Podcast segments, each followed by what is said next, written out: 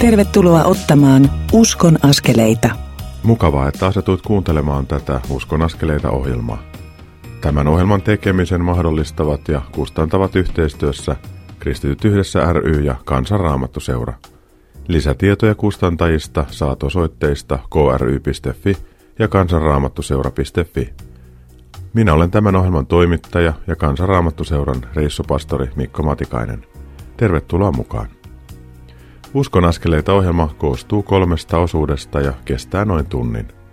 Ohjelman tavoitteena on antaa kuultavaksesi ihmisten oivalluksia ja kokemuksia, jotta sinä voit saada rohkaisua ottaa omassa elämässäsi ja omalla tavallasi niitä pieniä, mutta tärkeitä uskonaskeleita.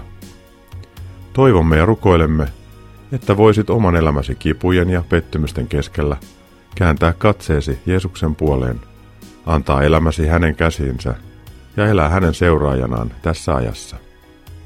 Koska vain Jumalan sanan varaan voimme rakentaa kestävällä tavalla, niin nostan tässä ohjelmassa esiin näkökulmia ja johdattelen niiden pohjalta myös rukoukseen.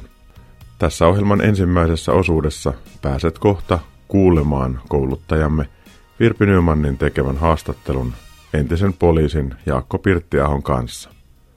Jaakolla on rankka ja koskettava tarina onnettomuudesta, vammautumisesta ja uudesta suunnasta.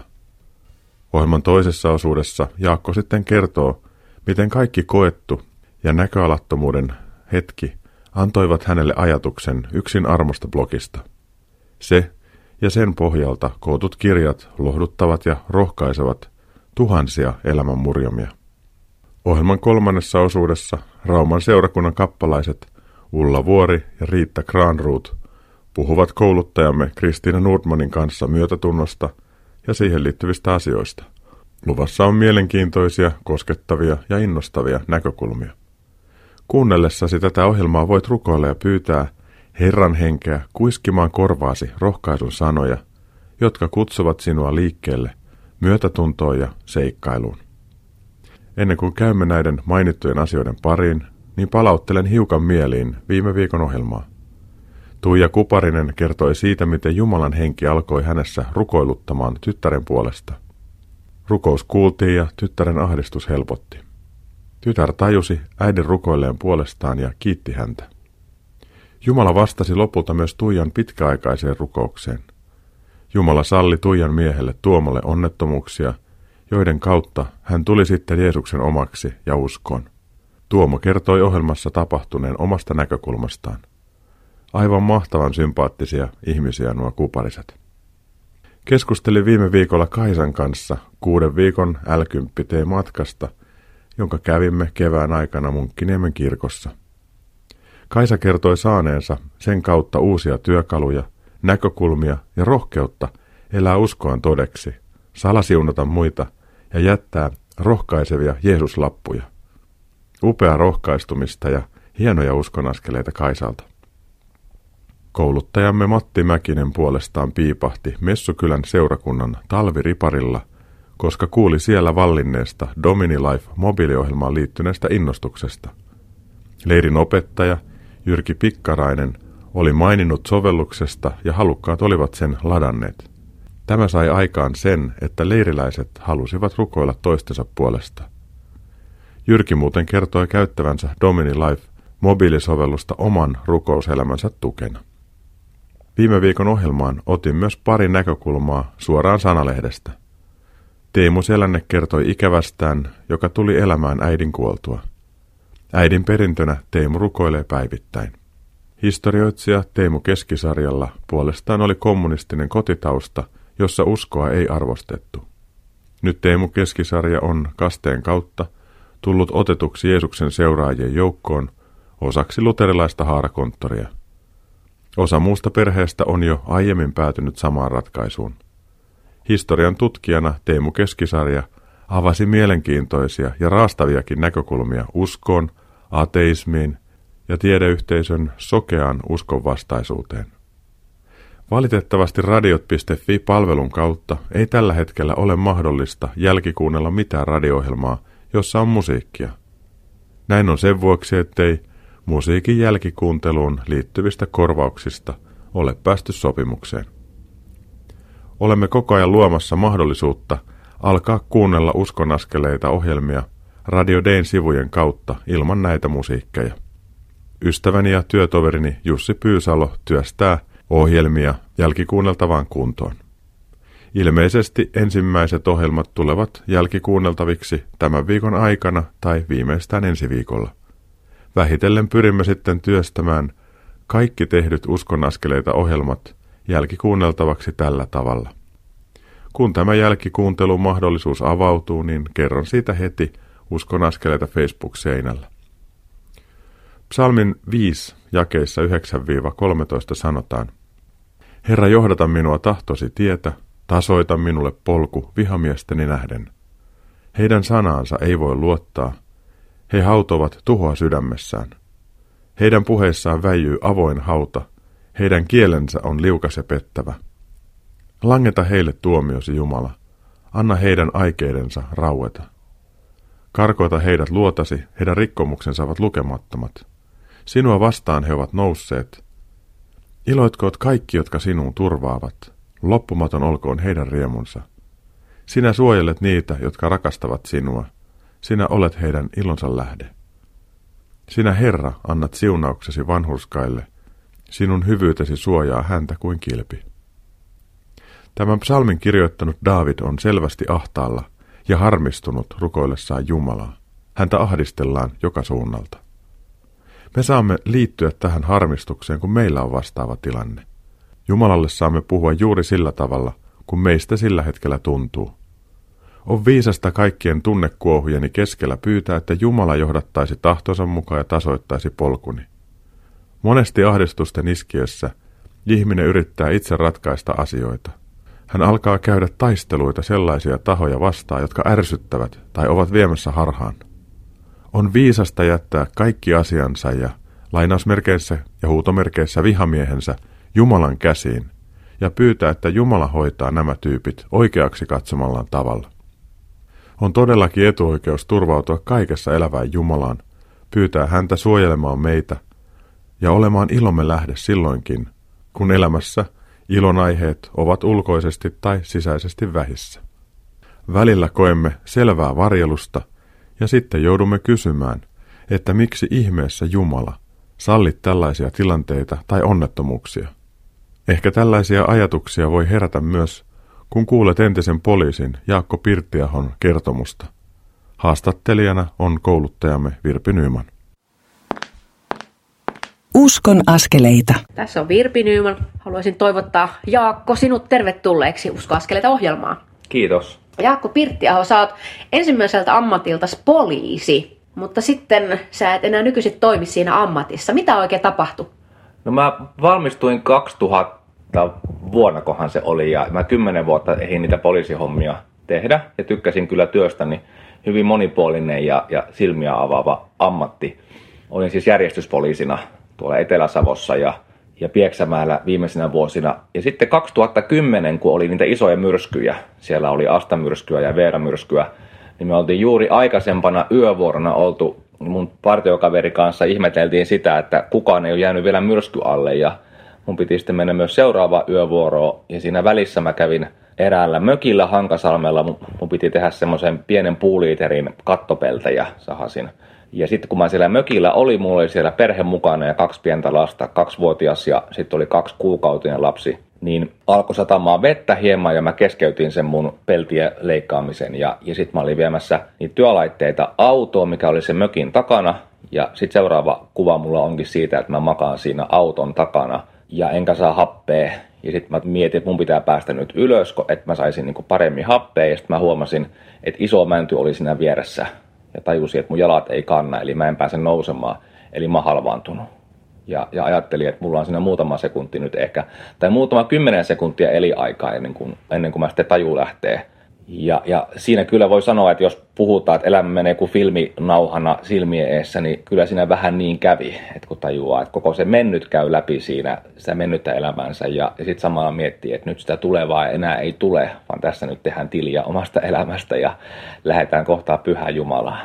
Sitten mun appiukko juoksee sieltä mökin toiselta puolelta ja vielä huutaa, että voi kamala, että Jaakolla vuottaa päästä verta ja mä tajusin, että se puu on osunut myös päähänkin Ja, ja sitten soitettiin ambulanssia. Mä, on, mä ootin siinä kolme varttia ambulanssia. Siellä oli sitten puita kaatunut muualtakin päin sinne siellä alueella. Ja, ja olin tajuttumen rajamailla, kävin siinä. Ja tota, muistan pätkiä sieltä täältä. Ja sitten ambulanssi tuli ja otti mut kyytiinsä. Ja mä mietin, että, että jos mä tästä selviän, niin varmaan se ammatti sitten jää ainakin.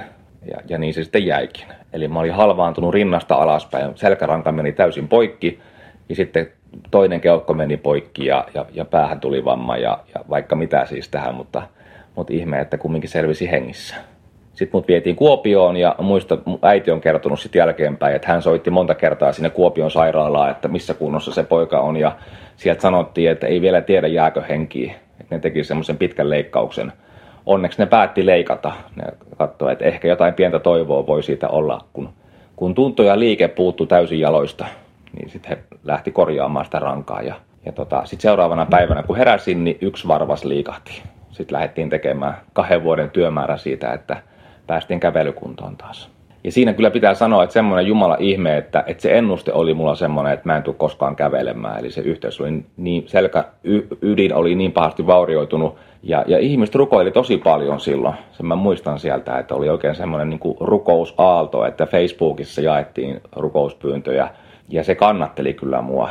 Ja, ja sitten, sitten se ihme kävi, että, että se yhteys korjaantui sieltä niin, että saan, saan tänään kävellä, mutta, mutta paljon sitä vammaisuutta myös jäi sitten ja kipuja ja sen kautta sitten se poliisin työ, että en pystynyt palaamaan sinne ja, ja sitten siirryin tähän hengelliseen työhön, mikä olikin se mun semmoinen oma sisäinen kutsumus tai visio, että mä haluaisin tehdä opettaa raamattua ja, ja kiertää eri puolilla Suomea ja, ja kirjoittaa armosta. Aika rajun pysäytyksen Jumala laittoi kyllä sun elämääsi.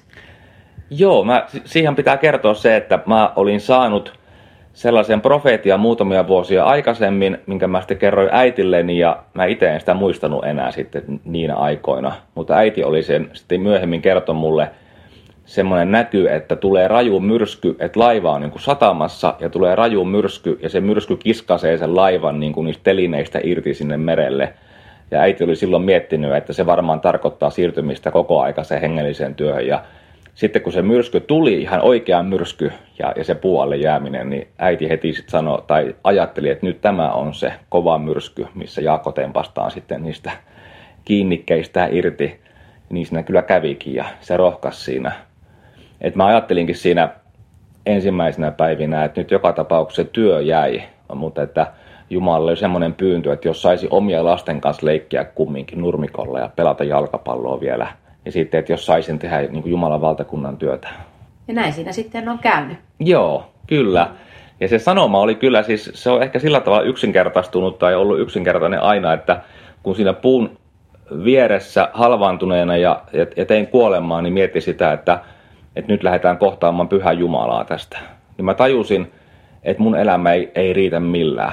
Et mä olin tehnyt kirjan armosta sitä aikaisemmin ja, ja poliisin työn ohella käynyt opettamassa seurakunnissa ja mutta silti mä tajusin, että mun elämä ei riitä. Että siellä on, niin kuin, jos on kaksi vaakaa, että on hyvät teot ja pahat teot, niin mä tajusin, että mä, mä en niin kuin, pääse taivaaseen omien tekojeni perusteella. Ja sitten ainoa pyyntö, mitä mä siinä ehin niin kuin pystyin sanomaan appiukolle, oli se, että voitko julistaa mun synnit anteeksi. Et mä, niin kuin se oli se vahva tietoisuus siitä, että että jos mä taivaaseen menen, niin se on ainoastaan Jeesuksen ansiosta. Ja se on jotenkin se ehkä sanoman ydin tänäänkin, että se on ainoastaan, ainoastaan risti, mikä vie meidät perille. Että se riittää. Ja armo riittää. Niin, armo riittää, niin. kyllä. Kiitos Jaakko, että kerroit tämän sun tarina. Joo, kiitos. Jaakon tarina koskettaa aina kun sen kuulee. Sain tutustua häneen pari vuotta sitten. Sitten me olemme tutustuneet paremmin johtamallani vuoden kestävällä evankelista kurssilla, joka on eräänlainen prosessi. Jaakko kirjoittaa nykyisin yksin armosta blogia, joka lohduttaa ja rohkaisee tuhansia elämän kolhimia ja sellaisia ihmisiä, jotka eivät syystä tai toisesta ole löytäneet seurakunnista omaa paikkaansa, häpeän tai jonkun muun asian takia. Tästä saat kuulla tämän Uskonaskeleita ohjelman toisessa osuudessa. Viime viikonlopun aikana päättelimme mainitsemani vuoden kestäneen evankelista kurssiprosessin Vivamossa. Huomaa hymyileväni ajatellessani siihen osallistuneita upeita ihmisiä eri taustoista, joiden kanssa saimme matkaa jakaa. Tuon upean porukan tarinoita on ollut mukana myös näissä uskonaskeleita ohjelmissa. Saimme siunata heidät Vivamon särkyneen sydämen kirkon alttarilla omiin tehtäviinsä ja omiin yhteisöihinsä. Uuden ryhmän kanssa meillä on tarkoitus aloittaa vuoden kestävä matka vuoden 2020 toukokuussa. Tekisikö tällainen vuoden prosessi sinulle hyvä? Emme siis kouluta vain puhujia, vaan autamme osallistujia elämään uskoaan todeksi ja löytämään omat lahjansa. Evankelistat eivät siis vain puhu, vaan he mahdollistavat, luovat, kuvittavat ja käyttävät ainutlaatuisia lahjojaan. Näiden lahjojen löytymistä on niin mukava seurata ja olla tukemassa evankelista kurssin aikana. Rukoillaanpa nyt yhdessä. Rakas taivaallinen isämme, sinun eteesi levitämme elämämme. Emme aina todellakaan ymmärrä sallimustasi. On vaikea ymmärtää esimerkiksi Jaakon kokemaa onnettomuutta tai muita vastaavia tilanteita, joista kuulemme tai joihin joudumme. Myös omassa elämässämme on sellaisia kysymyksiä, joiden äärellä emme osaa muuta kuin olla hiljaa. Kiitos Isä, että me, sinun lapsesi, saamme kiukutella, jos siltä tuntuu. Kiitos, että saamme hengittää edessäsi ja olla rehellisesti juuri sitä, mitä tänään olemme, tunteinemme kaikkinemme. Auta ahdistuksiamme ja kipujamme kanavoitumaan elämässämme hengellisen kasvun suuntaan, vaikka tämä toisinaan tuntuukin meistä raskaalta ja mahdottomalta. Isä, katso heidän puoleen, jotka ovat nyt voimiensa äärirajoilla. Anna heille valosi, apusi ja lohdutuksesi keskelle heidän pimeitä hetkiään. Anna tulevaisuuden ja toivon säteitä sekä konkreettista apua talouden ja terveyden alueilla. Ole sinä turvamme ja suojamme. Tätä pyydämme, poikasi ja meidän Herramme Jeesuksen nimessä. Aamen.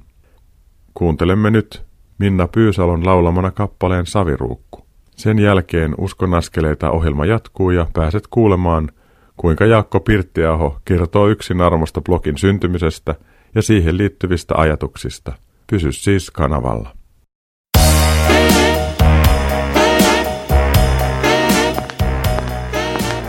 Kuuntelet Uskon askeleita ohjelman tallennetta, joka ei tekijän oikeudellisista syistä sisällä ohjelmassa soitettua musiikkia. Nyt siirrymme ohjelman toisen osuuden pariin. Kuuntelet Uskon askeleita ohjelmaa, jonka tuottavat Kristityt yhdessä ry ja Kansanraamattu seura. Lisätietoa löydät osoitteista kry.fi ja kansanraamattuseura.fi. Tervetuloa Uskon askeleita ohjelman toisen osuuden pariin. Minä olen Mikko Matikainen, Kansanraamattuseuran pastori, omassa elämässänikin monien kysymysten ja kipujen keskellä kamppaileva reissumies ja tämän ohjelman toimittaja. Kiitos, että olet kuulolla.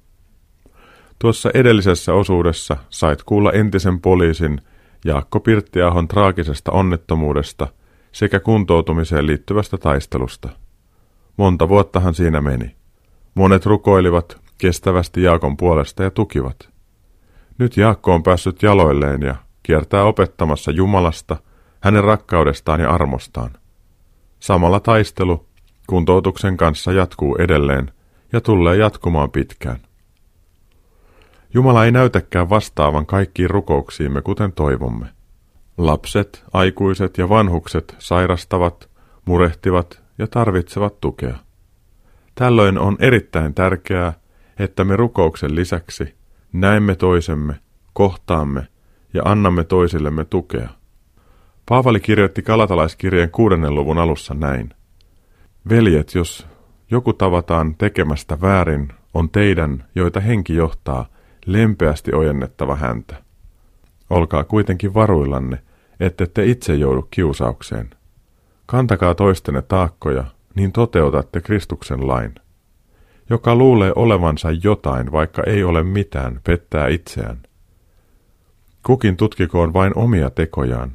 Silloin hän voi ylpeillä vain siitä, mitä hän itse on, vertaamatta itseään toiseen. Jokaisen on kannettava oma kuormansa. On suurta rakkautta ja huolenpitoa, jos osaamme oikealla tavalla puuttua tilanteeseen, jossa toinen on tekemässä jotain väärin tai väärää. Voi kumpa osaisimme tehdä tämän rakkaudella ja lempeydellä, samalla asettuen toisen kanssa samalle tasolle. Varuilla oleminen on sitä, että emme luule itsestämme liikoja. Tällainen varovaisuus ja Herraan luottaminen varjelee kiusauksilta tai ainakin auttaa niiden keskellä. Paavali kehotti meitä kantamaan toistemme taakkoja ja näin toteuttamaan Kristuksen antamaa rakkauden lakia. Itsessämme meistä ei ole kyllä mihinkään, mutta pyhän hengen johdattamina saatamme lievää suurempaa rakkautta kyetä osoittamaan. Meidän ei pidä luulla itsestämme liikoja, mutta silti toimia sillä, mitä meille on annettu. Paavali muistuttaa meitä myös siitä, että meillä on jokaisella omia elämämme kuormia, jotka meidän tulee itse kantaa. Jos ja kun kuormamme tulevat meille ylivoimaisiksi ja muuttuvat sellaisiksi taakoiksi, joiden alle olemme nääntymässä, niin silloin on viisasta pyytää toisia apuun. Jotain tähän liittyvää koen, kun luen Jaakko Pirttiahon yksin armosta blogeja ja vaimonsa Iiriksen runoja. Tästä saat nyt kuulla lisää Jaakko Pirttiahon kertomana. Haastattelijana on Virpi Nyman. Uskon askeleita. Tervehdysradion kuuntelija tässä Virpi Nyman KRS kouluttaja. Mulla on tässä tänään vieraana Jaakko Pirttiaho. Tervetuloa Jaakko ohjelmaan. Kiitos, kiva tulla. Äh, sulla on Jaakko semmoinen suosittu blogi nimeltä Yksin armosta. Kertoisitko, että miten se sai oikein alkunsa? Joo, siihen liittyy semmoinen jännä kokemus, kun, kun olin tässä pari vuotta aikaisemmin, kun se syntyi, vai onkohan sitä puolitoista vuotta aikaa, niin mä olin sitä ennen tehnyt hengellistä työtä jo vuosikausia ja, ja ajellut ympäri Suomea opettamassa raamattua. Ja just siinä aikana, kun tämä blogi syntyi, niin mä koin burnouttia omassa elämässäni ja, ja sitä, että nyt mä en jaksa enää ja, ja henkilökohtaisia haaksirikkojakin siinä samalla. Ja mä sanoin Jumalalle, että, että mä en enää tee tätä työtä, koska musta ei enää tähän ole. Sitten mä muistan, mä olin vielä itse asiassa uimahallissa Jyväskylässä ja mulla oli tosi kovat kivut ja mä olin tosi väsynyt. Ja mä ajattelin, että mä en jaksa enää, että mä oon ihan ihmisraunio. Ja sitten mä siinä uimahallin pukukopilla, mä olin tullut just kuntouttamasta itteeni ja Mä, olin, mä muistan pian pii vielä sitä ovesta kiinni ja, ja mä sanoin Jumalalle, että, että puhu kerrankin jotakin mulle, kun mä oon ihan nyt nääntynyt, että mä en jaksa eteenpäin. Että mun palvelustyö on tässä ja, ja elämäkin näyttää olevan tässä. Ja sitten tuli harvoin Jumala jotakin niin kuin tuntuu puhuvan suoraan sisälle, niin hän sanoi, ikään kuin hän olisi sanonut, että, että muista Mariaa, että lepää niin kuin Maria. Ja sitten mä jäin siihen ovelle miettimään, että hetkinen, että ai niin, että siellä on se Maria ja Martta kertomus raamatussa, että, että mitä ihmettä, että pitääkö mun pysähtyä ja olla paikallaan. Sitten mä menin kotia siitä ja mä luin raamattua ja tulin sattumalta just siihen samaan kohtaan tietämättä, niin onko se Luukaa evankeliumissa ja luin sen läpi ja mä tajusin, että tässä on jotakin nyt Jumalan puhetta mulle. Ja sitten mä uskaltauduin ottamaan sapatti vapaa niin sanotusti hengellisestä työstä, eli mä keskeytin mun pitämät raamattupiirit ja opetukset ja ilmoitin ihmisille, että en ole enää käytettävissä ja siihen kyllä liittyy se tosiaan, että oli niin kovissa kivuissa selkäni takia, että oikeastaan oli ihan petipotilaana. Mutta sitten samalla oli tosi paljon aikaa ja rupesin lukemaan raamattua enemmän ja, ja sitten niissä vaiheissa tuli semmoinen tunne, että pitäisi perustaa semmoinen blogi, missä voisi kertoa niitä löytöjä, mitä itse raamatusta tekee. Se sama niin kuin oppikoulu tässä on selvästi päällä tämä puolitoista vuotta, siis se jotenkin levon kautta, ilman että se on lakihenkistä tai kaanaankielistä, mutta että varaa aikaa Jumalalle. Lepää jos on sitten sohvalla makaamista ja raamattu kädessä tai vaan olemista hiljaa Jumala eessä tai hiljaista rukousta, niin jotenkin sieltä käsi nousee sitten se luovuus ja, ja semmoinen niin kuin, ehkä se näkyy. Ja nämä blogitekstitkin syntyy siitä, että en, en mä pysty niitä lähteä tekemään ja, ja määrätietoisesti, että nyt mä kirjoitan jostakin aiheesta, vaan että jos mulla on aikaa ja mä pystyn sitä erottamaan, niin ne syntyy sitten sieltä raamatun ääreltä tai levosta. Joku idea tai ajatus tulee, että hei tuosta pitää kirjoittaa ja ne syntyy sillä Eli sä et pysty niinku päätämään, että tuotanpa nyt blogitekstin, vaan on pakko suostua olemaan ensin. Joo, mä oon monta kertaa yrittänyt sitten, kun tulee semmoisia aikoja, että, että niitä tekstejä ei ole tullut, niin mulle tulee hirveä stressi siitä, että nyt mun pitäisi saada tekstiaikaa. Ja mä oon mennyt monta kertaa selitysteokset ja raamattu pöydällä koneen äärelle ja sitten mä saatan tunni istua siinä ja turhautua, kun mä saan kaksi sanaa siihen näyttöön ja senkin pyyhi aina pois. Eikä siitä ei tule mitään ja sitten pitää jotenkin sanoa Jumalalle aina uudestaan, että jos et sä anna niin kuin semmoisia eläviä sanoja tai visioita, niin ei mulla ole mitään annettavaa. Eli mä en pysty kirjoittamaan, että mä päättäisin itse, että mä lähden tekemään jonkun tekstin, vaan, vaan ne tulee jotenkin annetaan. Ja sun blogista on tullut tosi suosittu. Onko sulla joku käsitys, että paljonko sulla on lukijoita? No siellä blogissa nyt on 4000 päälle on tykkääjää siellä Facebookissa ja Instagramissa on joku päälle 500 ja, ja sitten meillä on nettisivut, se www.yksinarmosta.fi. Mä uskon, että siellä aika paljon käy ihmisiä. Että, ja sitten on tietysti varmaan paljon semmoisia, mitkä ei niin kuin käy tykkäämässä julkisesti, mutta mitkä seuraa sitä. Et se on kiva, kun nyt kiertelee tuolla ympäri Suomea niin kuulee aina eri seurakuntataustoista olevia ihmisiä, mitkä sanoo, että ai niin, sä oot se Jaako Pirttiaho, joka pitää sitä blogia. Ja se on kiva kuulla, että joku kumminkin saa jotakin sieltä, että se kannustaa tekemään sitä työtä. Sitten sulla on täällä ihan uutuutena niin säröistä loistava kirkkaus. Tällainen kirja. Mikäs tämä tällainen on? Joo, sitten kun niitä blogitekstejä tehtiin aikamme, niin sitten tuli siellä ne blogin seuraajat kommentoi sitten aina välistä, että voisiko näitä saa kirjan muotoon. Ja se oli oikeastaan jo hyvin nopeasti rupea sitä ideaa syntymään ja ja tietysti mä oon tämmöinen, mulle kovin paljon päämäärää aina tai semmoista niin kuin tavoitteellisuutta välttämättä näissä, niin mä jäin sitä miettimään sitten, että oiskohan siinä ja saataisikohan me tehtyä sitä kirjan muoto. Ja, ja kun niitä kommentteja tuli siis, kiitos blogin lukijoille ja kommentoijille, kun niitä kommentteja tuli ja pyyntöjä riittävästi, niin sitten me saatiin käynnistyttyä siihen.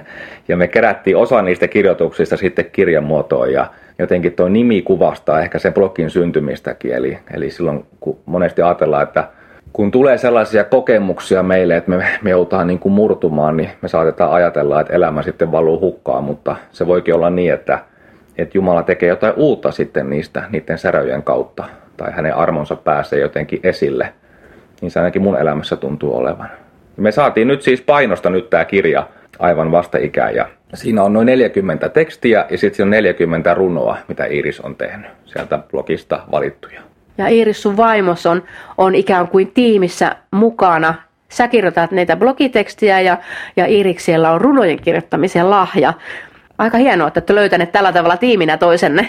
On joo, ja hän on ihan mahtava taito. Että mä monesti pyydän sitten häneltä, kun mä jonkun tekstin saan aikaan, niin pyydän, että voisiko hän tehdä runon siitä. Ja, ja hänellä on uskomaton taito, että hän lukee sen mun tekstin, ja sitten hänellä vaan niin kuin rupeaa kuhisemaan päässä, ja, ja hänellä syntyy tiivistettyyn muotoon joku siitä, mitä mä sitten itse ihmettelen, että vau, että miten hän osaa tämän tälleen ilmasta. Mutta ne on ihan mahtavia. Että ne kyllä sopii tuonne kirjaan, ja mun mielestä on kirjan parasta antia on hänen runonsa.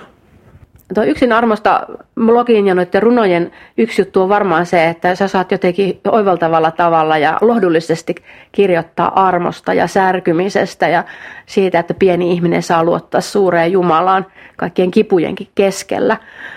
Olen itsekin seurannut tuota sun blogia ja, ja, ja lueskellut myöskin niitä kommenttikenttiä, mitä siellä on, niin tuntuu, että se moni ihminen kokee, että tulee lohdutetuksi sen blogin kautta mä oon ajatellut sitä, että jos niin kuin uskaltaisi kirjoittaa sillä että ei, ei tietysti niin, että, että hoidattaa omaa sieluaan blogin kautta, mutta jotenkin niin, että, että uskaltaisi kirjoittaa niin, että siinä olisi sekä raamatullinen opetus, mutta myös se elämä yhdessä.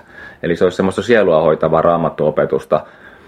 Eli kun mä itse luen raamattua, niin kyllä hyvin paljon sieltä pystyy samaistumaan niin raamatun henkilöihin ja kertomuksiin ja opetuksiin ja kokee, että Jumalan lohduttaa siihen omaan elämäntilanteeseen, niin sitten – kun kirjoittaa, niin sen, sen kirjoittaa kumminkin oman kokemuksen kautta, niin että siellä voisi heijastua se, että ollaan samalla viivalla niiden lukijoiden ja kuulijoiden kanssa. Ja se, että Jumala armo tavoittaa sinne, sinne missä me ollaan. Mä joskus sitä kuvannut sillä, että, että jos me ollaan syvässä kaivossa elämämme kanssa, se on vaikka sadan metrin syvyinen kaivo, mikä on semmoinen sileä pintainen, että me ei päästä kiipeä sieltä, me ollaan siellä pohjalla – niin joskus meille kerrotaan semmoista armoa tai opetetaan, että, että se köysi tulee 70 metriä ja meille sanotaan, että tämä on hyvä uutinen sulle, että Jumala on näin paljon tehnyt sun, sun puolesta ja nyt kun hyppäät vaan se 30 metriä, jolloin se ihminen siellä kaivos tajuaa, että, että kerta kaikkiaan, että mä en pääse hyppää täältä, että tuo uutinen on liian kaukana mulle. Tai jos sanotaan, että se tulee 96 metriin se köysi, että tässä on hyvä uutinen sulle, että sun pitää vaan pystyä vaan kyllä sen köyden pitää tulla ihan sinne meidän tasolle asti, sinne missä me ollaan siellä pohjalla ja, ja, ja kietoutua meidän kainaloiden alta. Ja, ja se armon täytyy olla jotakin, mikä pystyy koppaamaan meidät siellä, missä me ollaan. Mutta niin se Jumalan armo tuntuu olevankin aina, kun lukee noita raamatun ihmisten kertomuksia, että, että Jumala tavoittaa ihmiselämiä siellä, missä ihmiset on ja sitten Jumala pystyy luomaan jotain uutta. Oikeastaan jokaista pisteestä, missä elämä on ja ihminen on. Sitten teillä kuuluu tiimiin kyllä oikeastaan kolmaskin henkilö, sun ja Iiriksen lisäksi. Kerro vielä, kuka tässä on taustavaikuttajana. Me, meidän blogin tärkeä henkilö on Kujalan Miia Kouvolasta. joka on meidän nettisivujen taustalla ja, ja sitten jokaisen blogiteksti hän julkaisee sinne sekä Facebookiin että Instagramiin ja, ja hän hoitaa sen käytännön toteutuksen. Et jos mä teen sen tekstin ja Iris tekee runot, niin Mia hoitaa oikeastaan kaiken muun. Ja, ja tämän kirja-asiassakin niin hän teki sen valtavan työn sieltä, että hän opetteli semmoisen taito-ohjelman ja sitten järjesteli tekstit sinne taito-ohjelmaan ja ilman häntä kyllä me oltaisiin ihan kädettömiä, että, että jos meillä onkin tämä luovuus jollakin tavalla, niin hänellä on se käytännön tekeminen, toteuttaminen sitten. Että ilman häntä tämä kirjakin olisi vain pelkkä haave meillä ja varmaan samoin tämä blogi. Että et me tarvitaan kyllä toisiamme selvästi, että Jumalan valtakunnan työ on hauskasti, että, että siellä saattaa olla yksi, jolla on jonkinlainen näky, ja sitten hän tarvii useita ihmisiä siihen ympärilleen toteuttamaan sitä erilaisilla kutsumuksilla. Siinä blogissa on myös hauska katsoa, että jännällä tavalla Mia on löytänyt sopivia kuvia, jotka toimii just sen tekstin kanssa. Et kyllä sekin on aika hieno lahja, kun sitä pääsee käyttämään. Joo, ja joskus saattoi olla sillä että, että mä tein samana päivänä jonkin tekstin asiasta, miss, minkä Mia oli kuvannut juuri niin kuin samanlaisen kuvan sopimaan siihen, että, että huomattiin, että vau, että tässä on ehkä joku Jumalan johdatus nyt. Että Mia huomasi, että hänellä on just otettu kuva tähän tekstiin. Se on tosi hieno juttu kyllä. Kiitos Jaakko Pirttiaho, että kerroit tästä Yksi armosta blogista ja, ja tosiaan tätä säröistä loistavaa kirkkauskirjaa, niin sitä saa varmaan sieltä nettisivun kautta jotenkin myös tilattua, jos, jos jotenkin tykästyy näihin teksteihin. Joo, siellä on se www.yksinarmosta.fi, niin siellä on tilauslomake. Kiitos Jaakko ja siunasta sun elämää. Kiitos. Kiitos Jaakko ja haastattelun tehnyt kouluttajamme Virpi Nyyman. On etuoikeus saada tehdä työtä kanssanne Kansanraamattuseuran koulutustiimissä. Rukoillaan hieman yhdessä. Rakas Jeesus, lisää armollisuutta ja huolenpitoa seurakunnissamme ja yhteisöissämme. Näet heidät, jotka ovat menneet rikki elämän haasteiden keskellä ja rikkoneet siinä ohessa myös toisten elämää vastaan. Herra, me tiedämme pelastuvamme yksin uskosta, yksin armosta ja yksin Jeesus sinun ansiostasi. Anna meille anteeksi antavaa mieltä toisiamme ja myös itseämme kohtaan, kun virheitä teemme. Auta meitä luomaan yhteisöihimme tilaa palata myös heille, jotka ovat mokanneet tai langenneet rankasti.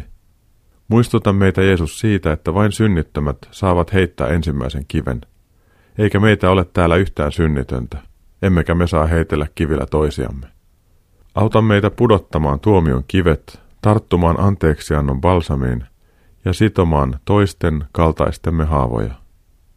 Kiitos Jeesus siitä, että sinä itse olet suurin lääkäri ja anteeksiantaja ja haluat käyttää meitä hyvyytesi kanavana.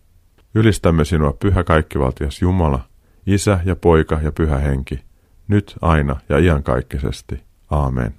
Seuraavaksi kuuntelemme Anders Pelon laulaman kappaleen Ristin luona. Tuon kappaleen jälkeen pääset kuulemaan Uskonaskeleita ohjelman kolmannen osuuden, jossa kouluttajamme Kristiina Nordman keskustelee myötätunnosta Ulla Vuoren ja Riitta Granruutin kanssa. Pysy siis kanavalla.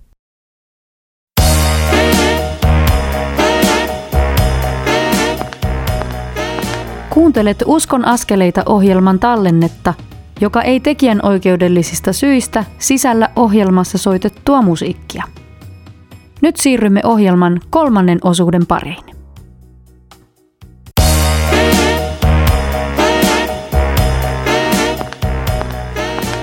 Uskon askeleita.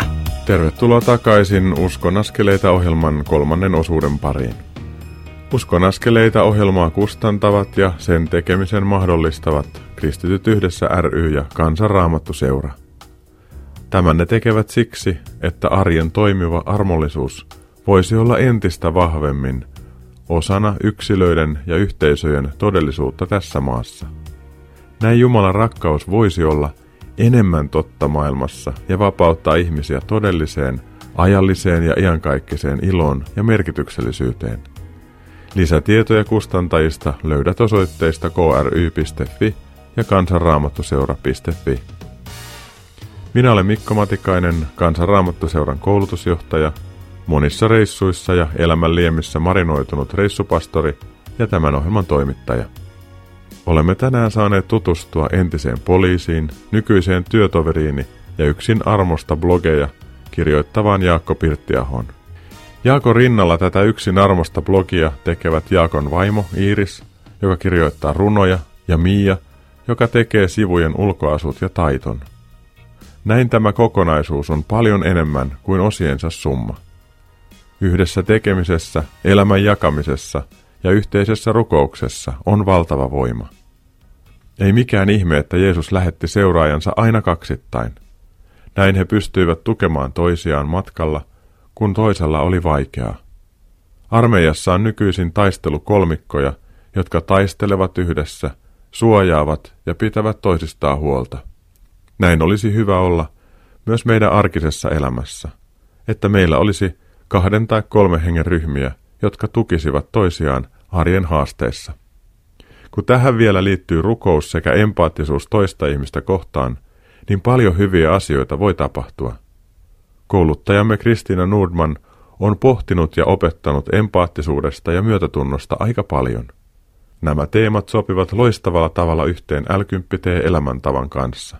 Kristiina Nordman oli Raumalla pitämässä l viikonloppua ja sen ohessa hän kävi keskustelun myötätuntoon liittyen tuon seurakunnan pappien, kappalaisina palvelevien Ulla Vuoren ja Riitta Kraanruutin kanssa. Uskon askeleita. Hei, olen Kansanraamattuseuran kouluttaja Kristiina Nordman ja minulla on tässä haastateltavina Rauman seurakunnan kappalainen Ulla Vuori ja toinen kappalainen Riitta Kraanruut. Tervetuloa. Kiitos. Kiitos. Me olemme teidän kanssa miettineet myötätuntoa ja, ja puhuneet siitä täällä työyhteisössä ja se myötätuntoajatus liittyy myös Luukas 10 viikonloppuun, joka täällä Raumalla pidettiin. Eli että miten kohdataan toinen ihminen, miten nähdään hänet ja, ja miten ollaan vuorovaikutuksessa. Mutta mitä ajatuksia myötätunto teissä herättää? No se on sellaista toisen ihmisen huomioimista ja myöskin itsen huomioimista. Että semmoista ajattelua, että minä saan nyt olla tänään vähän väsynyt ja, ja sitten samalla tavalla, kun näen, että työkaveri on vaikka vähän uupunen oloinen, niin mullakin on sitten mahdollisuus mennä kysymään häneltä, että mitä kuuluu. Ja se on semmoista vuorovaikutusta mun mielestä, että, että tuetaan toista silloin, kun toisella on vähän heikko hetki ja samalla sitten on itse monta kertaa kokenut hirveän tärkeänä se, että joku on tullut kysymään, että hei, että mitä sulle oikein kuuluu, että arvostan tosi paljon sitä työkavereissani. Entä sinä Riitta? No mä ajattelen, että se myötätuntoinen suhtautuminen on aika, niin se on siinä, silloin siinä hetkessä se kaikkein tärkein, eikä silloin mietitä edellisiä kohtaamisia tai tulevia kohtaamisia, vaan että pysähdytään aina sen ihmisen eteen tai sen kanssa ja mietitään, että, että mikä tässä tilanteessa on se kaikkein tärkein juttu. Ja myös itsemyötätunto on tärkeää. Voitteko ajatella, että se voisi olla avain siihen, että itse voi suhtautua myötätuntoisesti toiseen, että voi kokea itsemyötätuntoa, mutta kuinka helppoa se meille suomalaisille on, mitä ajattelette? No ei se varmaan meille suomalaisille niin kauhean helppoa ole, eikä ole semmoinen luonteva tapa välttämättä aina toimia, että me ehkä vähän pelätään niitä reaktioita, mitä se aiheuttaa ja ajattelen, että se voi olla sitä, että me pelätään mennä liian lähelle, että kun me halutaan pitää kuitenkin se tietty etäisyys ja tietty reviiri, että toinen ei saa tulla liian lähelle, että mä haluan pitää sen oman yksityisyyden, niin se ei välttämättä ole meille kauhean helppoa. Että, ja me ollaan ehkä opittu semmoista vääränlaista palautteen antamista, että enemmän niin kuin ollaan totuttu siihen arvosteluun ja semmoiseen niin kuin ei niin hyvän palautteen antamiseen.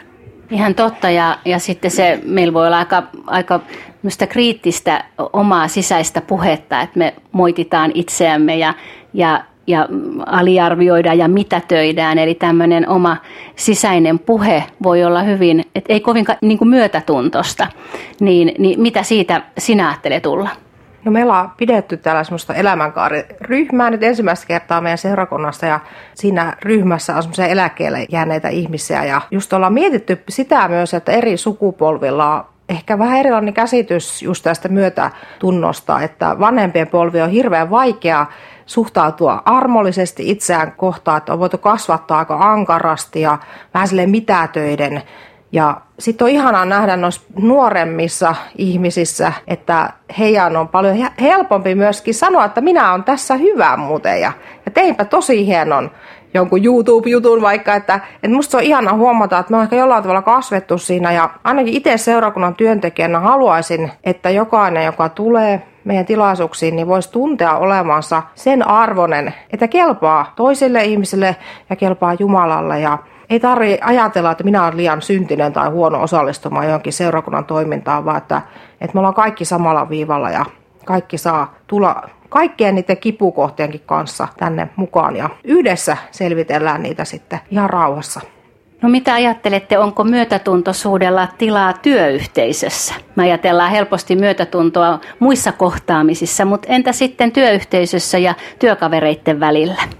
No ihan varmasti on tilaa myötätuntoisuudelle, että ehkä liian harvoin jätetään tosiaan kohtaamatta se työtoveri, että jos on ihan hirveän tiukka päivä ollut takana ja sitten tulee sinne virastolle ja, ja kohtaa sen työtoveri, joka on uupunut myöskin oman työnsä ääreen, niin ei sitä välttämättä ole niin kauhean helppo sit kohdata ja miettiä, että ai vielä toikin ihminen pitäisi tuossa kohdata ja hänen kanssaan jotain keskustella, mutta että sitä voi oppia. Ja ajattelen kyllä, että se olisi hirveän tärkeää, että me huomattaisiin toinen toisemme, että tultaisiin näkyviksi myös työyhteisössä, että ei vaan kuljettaisi ohi ja, ja tuota, ajateltaisiin vaan niitä omia juttuja ja kuinka paljon on kaikenlaista kuormaa itsellä. Et ei ajattele sitä, että toisella on ihan samalla tavalla kuormia, erilaisia taakkoja kannettavana. Että Mua on aina viehättänyt se semmoinen intiaanien sananlasku, missä sanotaan, että älä koskaan arvostele toista, jos, jos et ole kulkenut mailia hänen mokkasiineissaan. Että se on mun mielestä kauhean ihana ajatus, että tavallaan että voidaan yrittää samastua siihen toisen kokemaan taakkaan tai elämäntilanteeseen, niin se on aika tärkeä tulla huomatuksi. Ja ehkä vielä osataan myötäelää toisen surussa ja vaikeuksissa, mutta entä sitten myötäinto ja myötäilo? Onko helppo iloita toisen ilossa ja toisen menestyksestä vai, vai mitä siitä ajattelee tulla? No varmasti on silloin helppo, jos se työkaveri sattuu olemaan vaikka oma ystävä samalla, niin silloin se on tavallaan ihan luontevaa ja, ja haluaa aina niin kuin rohkaista toista ja tsempata, mutta totta kai niin kuin, me ollaan ihmisiä ja, ja vaikka jos joku hakee samaa virkaa kuin itse ja sitten itse ei saa sitä, niin onhan se vähän karvasta sitten mennä onnittelemaan, mutta toisaalta se on niin kuin itsellekin semmoinen aika kasvattava kokemus, että nyt oli hänen aikansa ja mun, mun paikka tulee myöhemmin, että kyllä se vaatii sellaista niin kuin itsensä kanssa työskentelyä myös, että, että vähän niin kuin pysäyttää välillä itsensä niiden ajatustensa kanssa, että miksi mä nyt ajattelen näin negatiivisesti. Ja ainakin itse olen huomannut, että se vaatii aika paljon työstämistä, että, että ei jumitu niin kuin niihin negatiivisiin ajatuksiin, vaan miettiä, että miksi mä ajattelen näin. Ja usein sitten kun siirtää ajatukset johonkin positiiviseen ja hyvään asiaan, niin hetken päästä se unohtuu jo se asia. Ja sitten kun ruvetaan tekemään yhdessä jotain, mä oon itse kokenut sen, että kun tekee tiimityötä jonkun kanssa, niin siinä oppii tuntemaan se toisen,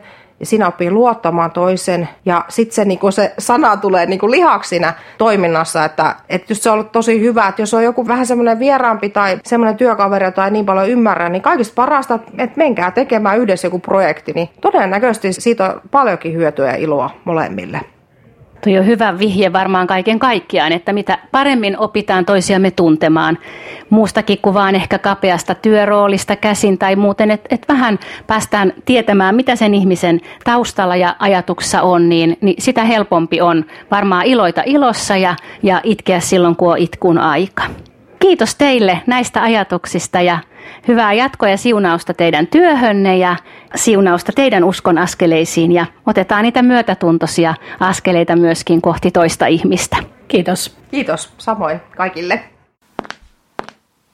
Sydämellinen kiitos tästä keskustelustanne kouluttaja Kristina Nordman ja Rauman seurakunnan pastorit Ulla Vuori ja Riitta Granruut. Tuossa kuulemassamme keskustelussa minua puhutteli intiaaneilta peräisin oleva ajatus, älä koskaan arvostele toista, jos et ole kulkenut mailia hänen mokkasiineissaan. Kun katsomme toisen ihmisen elämää, niin emme voi mitenkään tietää, millaisia asioita hän kantaa sydämessään – tai millaisten paineiden keskellä hän oikeasti elää. Vain asettumalla toisen tilanteeseen, kulkemalla hänen kanssaan ja keskustelemalla syvällisellä tavalla voimme ymmärtää häntä. Välillä toinen saattaa olla aivan puhki, ja siksi hänen toimintansa ei ole aivan kohdillaan. Erityisesti tuollaisessa tilanteessa on hyvä muistaa Herramme sanat Matteuksen evankeliumin seitsemännen luvun jakeessa 12. Kaikki, minkä tahdotte ihmisten tekevän teille, tehkää te heille. Tässä on laki ja profeetat. Voidaksemme tietää, mitä toinen haluaisi meidän tekevän hänelle tai hänen kanssaan, niin meidän on tärkeää puhua hänen kanssaan ja kohdata hänet. Sitten voimme ymmärtää hänen tilannettaan paremmin ja voimme myös olla hänelle avuksi. Tässä toteutuu Jeesuksen opetuksen mukaan koko vanhan testamentin ydin, laki ja profeetat. On hätkähdyttävää tajuta, että lopulta kysymys on aidosta inhimillisyydestä, myötätunnosta ja avuliaisuudesta. Iloitsen kovasti koulutuksemme tiimistä, jossa jaamme elämämme asioita. Näin voimme tukea toisiamme sekä olla myötätuntoisia, kun siihen on tarvetta.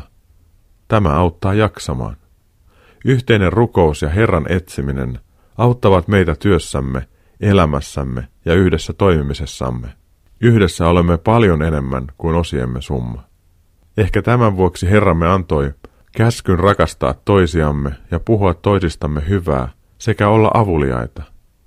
En tiedä miten on sinun laitasi, mutta minulla on näissä asioissa aika paljon parantamisen varaa.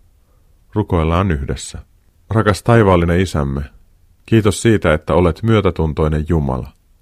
Et katsonut etäältä kärsimystämme ja ahdistustamme, vaan lähetit rakkaan ja ainoan poikasi maailmaan, opettamaan valtakunnastasi, ottamaan pahuutemme ja viemään sen ristille. Jeesus, emme osaa kyllin sinua kiittää kaikesta hyvyydestäsi ja rakkaudestasi. Pehmitä sinä kovia sydämiämme, muokkaa sanojamme rakkaudellisemmiksi, mutta myös sellaisiksi, että niissä on mukana sinun totuutesi.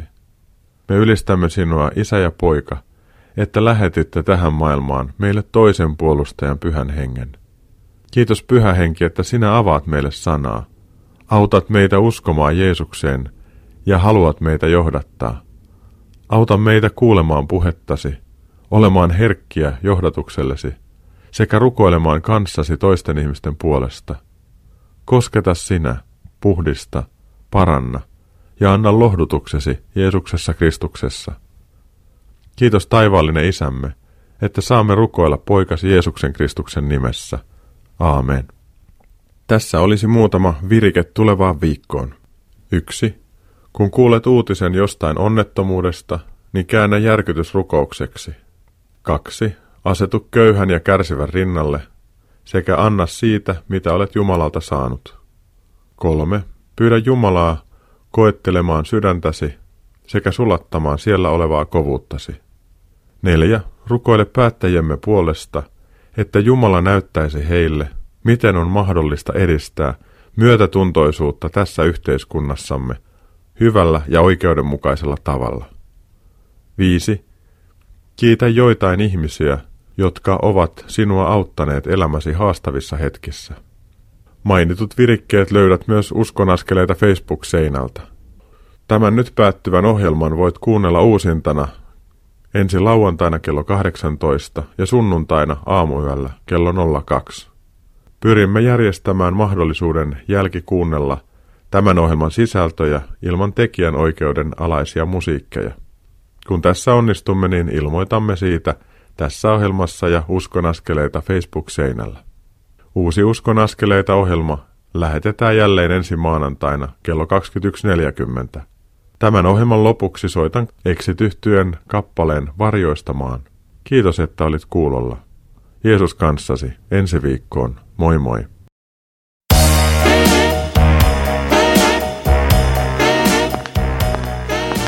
Kuuntelit juuri Uskon askeleita ohjelman tallenteen. Tekijän oikeudellisista syistä tämä tallenne ei sisällä ohjelman lopuksi soitettua musiikkia. Kiitos, että kuuntelit. Siunattua päivää ja hyviä uskon askeleita.